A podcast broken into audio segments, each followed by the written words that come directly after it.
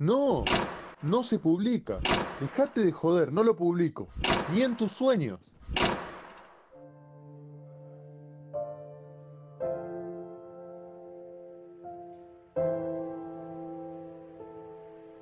Periodista de mierda. Una columna cada semana. Libro en formato podcast de José Miguel Vivas.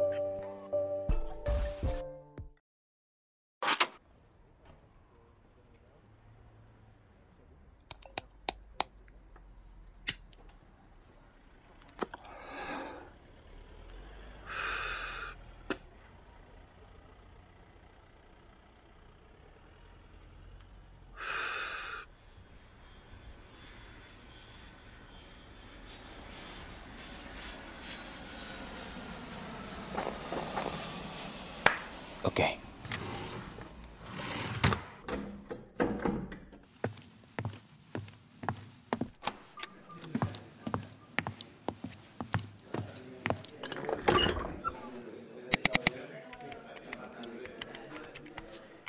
El cerebro del hombre es más temible que la garra del león. Arthur Schopenhauer. Asiento A14, el del medio. 19-20 horas y estaba a bordo. Le tengo miedo a volar y no disminuye con la frecuencia.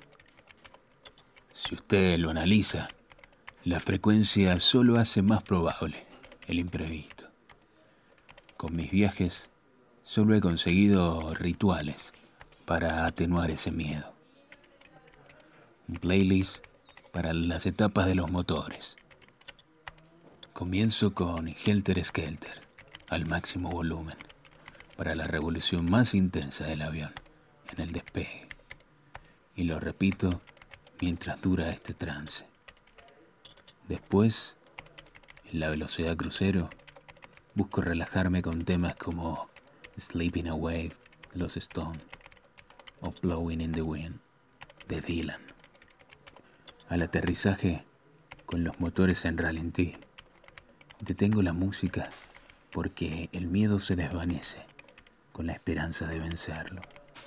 Me crezco e intento mirarlo a los ojos, desde arriba, y sentirlo jadeante y exangüe, perdido en el tiempo con cada metro descendido.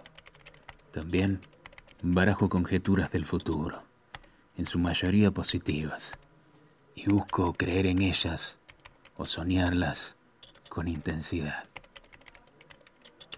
Pero ese día olvidé todo, porque viajaba con mi mujer y no quería ser descortés. No había rituales.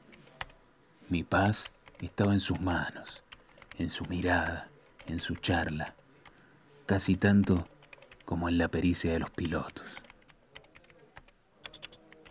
Quince minutos después del despegue, las murallas que me guarnecían se derrumbaban como muros de Jericó.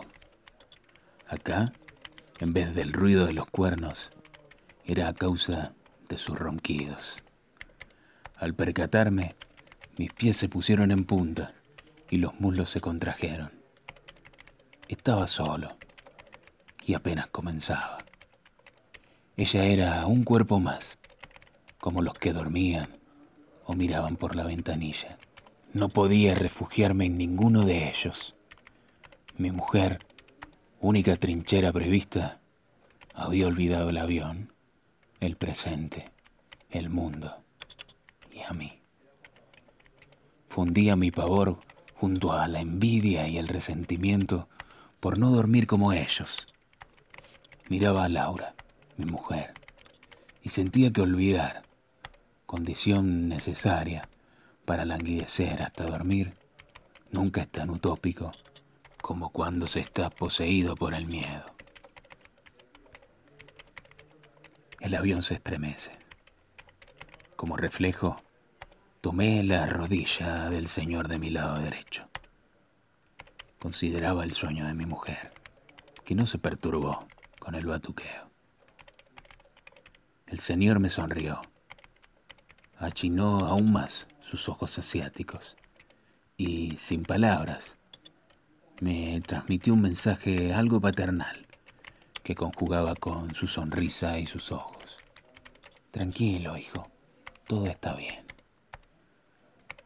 Aparté mi mano y me disculpé con un susurro. Con la misma sonrisa me dijo, no pasa nada, estos movimientos son normales. Y sí, pasa que la muerte también es normal y sobre todo segura. Vomité eso, no lo filtré. Bueno, querido, pero la certeza de la muerte va acompañada de incertidumbres en cuanto a tiempo, modo y lugar. No lo digo yo. Sí, lo sé. Thomas Brown. Vuelve la turbulencia. Sonríe y asiente. Y mi mente es un griterío de voces. El avión se puede caer. ¿Dónde habrá conocido a Thomas Brown? No esperaba toparme con una cita de él a mi lado justo hoy. La concha, el avión se va a caer. Este imbécil sonríe y mi mujer duerme. Soy un estúpido, un pusilánime. ¿Cuánto falta para el descenso, che? Tranquilo. Esto es normal. ¿Por qué confía tanto? Porque el avión no lo hicimos ni vos ni yo. Y ríe. Lo hicieron unos capos de la aerodinámica. Lo mismo habrá pensado algún pasajero del vuelo 3142 del APA. Dije. Bueno, che, pero... Serán capos y todos de la aerodinámica. Ahora, son como vos y como yo, humanos falibles. La máquina será máquina, pero es hija del hombre una extensión con la herencia de la errata. Además, lo pelotean humanos muy capos y todos, si lo querés. Pero vos bien humano que sos, para aceptar que un fallo le pasa a cualquiera un día cualquiera. Se intensifica la turbulencia. Sobrevolamos corrientes. Una señora suelta un gemido. Mi mujer despierta. Me toma de la mano, sonríe y me convoca a su hombro. Desde ahí miro a este hombre, que ya no tenía la misma cara. Su ceño se fruncía. No diría que estaba asustado. Quizás meditaba nuestra charla. Una de sus manos se posó fija sobre el apoyo. Che, hay que decirlo. Uno es feliz hasta que se da cuenta.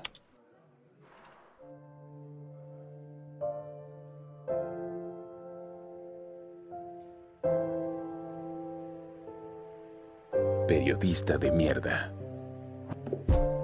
Una columna cada semana. Libro en formato podcast de José Miguel Vivas. No se publica.